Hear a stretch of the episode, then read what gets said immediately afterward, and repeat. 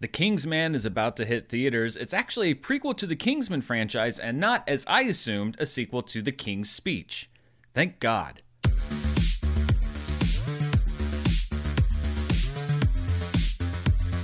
Hello, everybody. I'm Dan Murrell here with my thoughts on The King's Man. And if it seems like you've been hearing about this movie for quite some time, it's because you have. Shooting on this movie began almost three years ago, and it was originally scheduled to hit theaters on November 8th of 2019. Seven date changes later, it is finally allegedly hitting theaters. We could have a new mutant situation here, but I don't think that we do. It seems like we will actually be seeing The King's Man in theaters on December 22nd. Kingsman director Matthew Vaughn is returning to the franchise for the third time. Vaughn also co wrote the screenplay. The movie is set in the days and months before World War I as the Duke of Oxford, Ralph Fiennes, desperately tries to keep world peace alongside England's King George.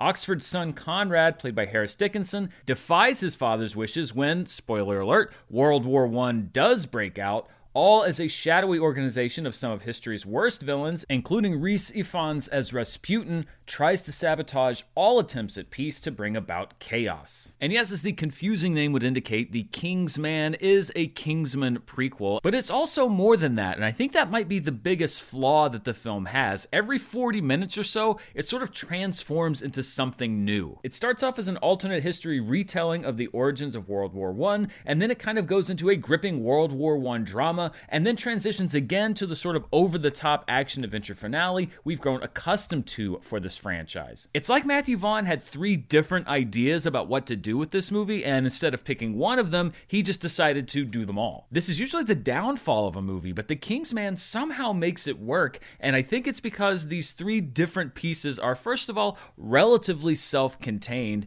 and secondly, all really work on their own terms. The first part of the movie really does belong to the character of Rasputin, played by Rhys Ifans. Time to dance on your graves. And you don't really get much larger than life as far as historical figures go than Rasputin, which really gives Ifans license to go absolutely crazy. And I really like this trend that we're seeing in the Kingsman franchise of hiring great actors like Rhys Ifans or Julianne Moore or Samuel L. Jackson to be kind of the showcase villain in your movie and then letting them go absolutely bonkers. Just let them off the leash and do whatever they want to do because it fits with the tone of this franchise. Ifans turns in an absolutely madcap performance as Rasputin that's equal parts odd but also delightful. The second third of the film largely takes place on the battlefields of the Great War, later to be renamed World War I because we just couldn't stop fighting each other. And I would say that it's reminiscent of Sam Mendes' film 1917, which came out almost two years ago, but this was actually shot before 1917 was shot. So, in a way, 1917 is kind of reminiscent of The King's Man. It's just that it happens to be coming out two years later than the movie that was shot after it. The pandemic's been crazy, hasn't it, folks? Of course, it's nowhere close to the quality of 1917, but very few movies are. And tonally, it also really doesn't have anything in common with what's come before it. We go from over the top and self aware to gritty and earnest, but the actors that are cast in this film all acquit themselves well and are able to help manage the transition in tone. Back then, to be called a gentleman would have been a death sentence, not the mark of honor it is today.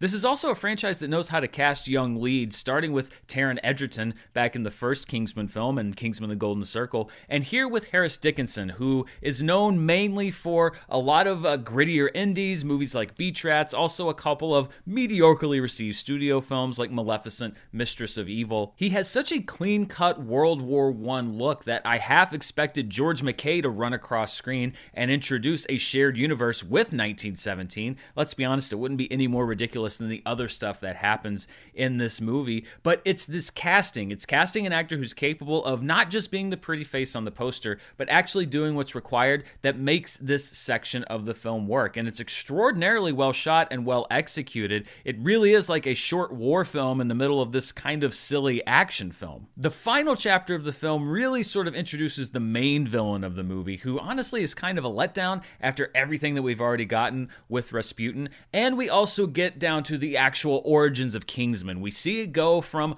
hushed talks in the back of a tailor shop in the cutting room with the scissors and the fabric samples to the beginnings of the independent intelligent organization that we see in the later films. And I have to say that I very much enjoy watching 50 something Ralph Fiennes as an action star. I actually wouldn't mind revisiting this world in the future because he's a little bit like Liam Neeson when he took that Taken route, when he became the action star, but yet he's such a great actor that he has that gravitas to actually hold it. It would be really weird if all of the leads from Schindler's List became action stars later on in their careers. And, you know, we've had Ben Kingsley doing uh, Marvel movies, and we've had Taken now, and, and Ralph Fiennes with Kingsman. I think it's time to expendables it up and just throw these three in a movie together, a red type movie. These are three pretty great actors, and that is an action movie. I'm going to tell you right now, I would be in line on opening night to see. Oxford is accompanied by his armorer and right hand man Shola, who's played by Djimon Hounsou, and the only person who can actually keep this whole operation on track,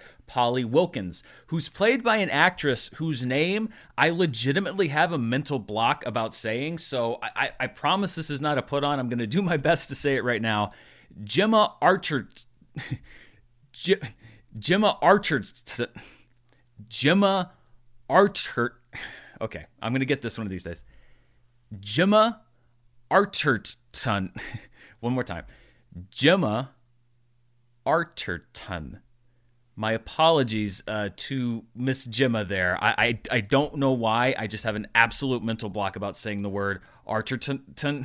Arterton. It's not her fault. It, it, it's all on me. Anyway, she's in the movie and she's really good as well. Other familiar faces pop up in various roles as the movie goes on, and it's kind of fun to spot them and say, like, is that? Yeah, yeah, it actually is. And this movie actually is a lot of fun, and, and, and, it's weird because it has all the hallmarks of a movie that really shouldn't work, and yet when I'm looking at the Kingsman franchise and my favorites, I think I would actually slot this below, somewhat below, but still below the first Kingsman film as far as my favorites in the franchise. And I don't dislike Kingsman the Golden Circle, but I actually thought, as disjointed and weird as it is, that this was a pretty solid solid movie. This is a franchise in general that seems to know how to have fun. It's in on the joke. It's not afraid to do corny humor, etc., because it sort of knows what the audience is expecting, and it seems really focused on entertaining the audience first. And maybe that's why I like it so much because I, I really like the spy genre. But Kingsman recently has been maybe one of the only franchises that's felt comfortable doing this kind of humor. You, you don't really see much of it in the Daniel Craig Bond films. You don't really see much of it in the Bourne movies for sure. Even the later Mission Impossible films, they've all gotten very serious, and there's nothing wrong with that. I love all those films and I love all those franchises, but I like the cheeky nature of these Kingsman films. And even though this deals with some very heavy, serious stuff, we are talking about World War One here, you also get some of that humor. I would have enjoyed a little bit more cohesion in the story and like I said, the only thing that really keeps it from feeling jumbled is that they don't try to interplay all these storylines at the same time. So you can at least follow these different tracks of the film from one point to the other. But I liked the action. I'm a big fan of how Matthew Vaughn stages and directs action. I think it's a really strong cast. And to be honest, I had a lot more fun with this movie than I expected to. But I, I don't think that my opinion of this movie is based on low expectations and it just exceeding them. This really is an enjoyable film. If you're a Kingsman fan, I think particularly you're going to enjoy this movie. If this is your introduction into the Kingsman franchise, I don't think it's going to hit as hard for you because it is playing a lot of inside baseball and stuff that you might not get or appreciate as much as people who already know the references that they're throwing out and what they're setting up for later movies. And I think that might be a barrier to this movie's box office success, other than, you know, the whole pandemic thing. So it's a recommendation from me on The King's Man. I know it is a very crowded holiday box office picture, but if you get a chance to see this movie, particularly if you like the franchise, it's kind of a fun afternoon at the movies for the adults. It's an R rated film, so, you know, the kids aren't supposed to be there. I mean, if you want to bring them, it's up to you. They're your kids. I'm not going to sit here and judge what movies you take them to. But more than likely, it's going to be something that a lot of people see on whatever streaming service it ends up on. And so if you're going through the menu of Netflix or Hulu or wherever it ends up, who knows at this point, it's worth your time. Stop, hit that play button, and enjoy a prequel to a franchise that's able to keep that spirit going. So, those are my thoughts on The King's Man. Are you excited for the movie, or is this an afterthought in your holiday plans? Let me know down in the comments below. And as always, if you want to see even more of what I'm up to, you can check me out on Patreon at patreon.com slash Dan Murrell. And if you like what you're watching here on YouTube, but you prefer an audio version, Everything I do here on the channel is available on my audio channel. Uh, you can find all of those links down there in the description below. I'll be back tomorrow with yet another review. We're, we're just barely into the 12 reviews of Christmas, and we'll be catching up on some of the awards season movies that I haven't had a chance to talk about. Some releases going all the way back uh, through the year. I'm excited to bring that to you. Thank you so much for watching, and also don't forget later this week, I will be bringing you a Spider Man No Way Home spoiler review. The non spoiler review reviews already out. Lots of stuff to talk about. It's a big time for moviegoers, uh, whether you're watching at home for the things that you can watch at home or heading back out to the theaters. And I hope that you'll spend some of that time here with me. Thanks again for watching. Stay safe out there, and I'll see you next time. Bye.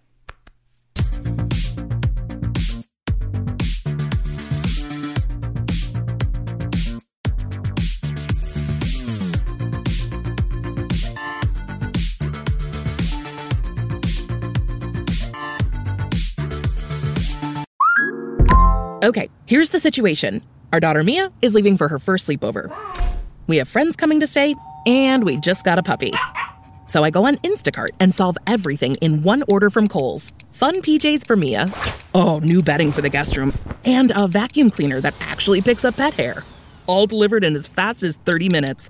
With Kohl's on Instacart, there's no such we can't fix. Visit instacart.com to get free delivery on your first three orders. Offer valid for a limited time. $10 minimum order. Additional terms apply. Some places take you away, some bring you together. Marathon does both. Marathon is Florida's family key with something for everyone. You'll find museums and wildlife refuges, wide open beaches, miles of warm, clear water, and the historic Seven Mile Bridge. For more about Marathon and the latest safety protocols, visit flakeys.com/marathon.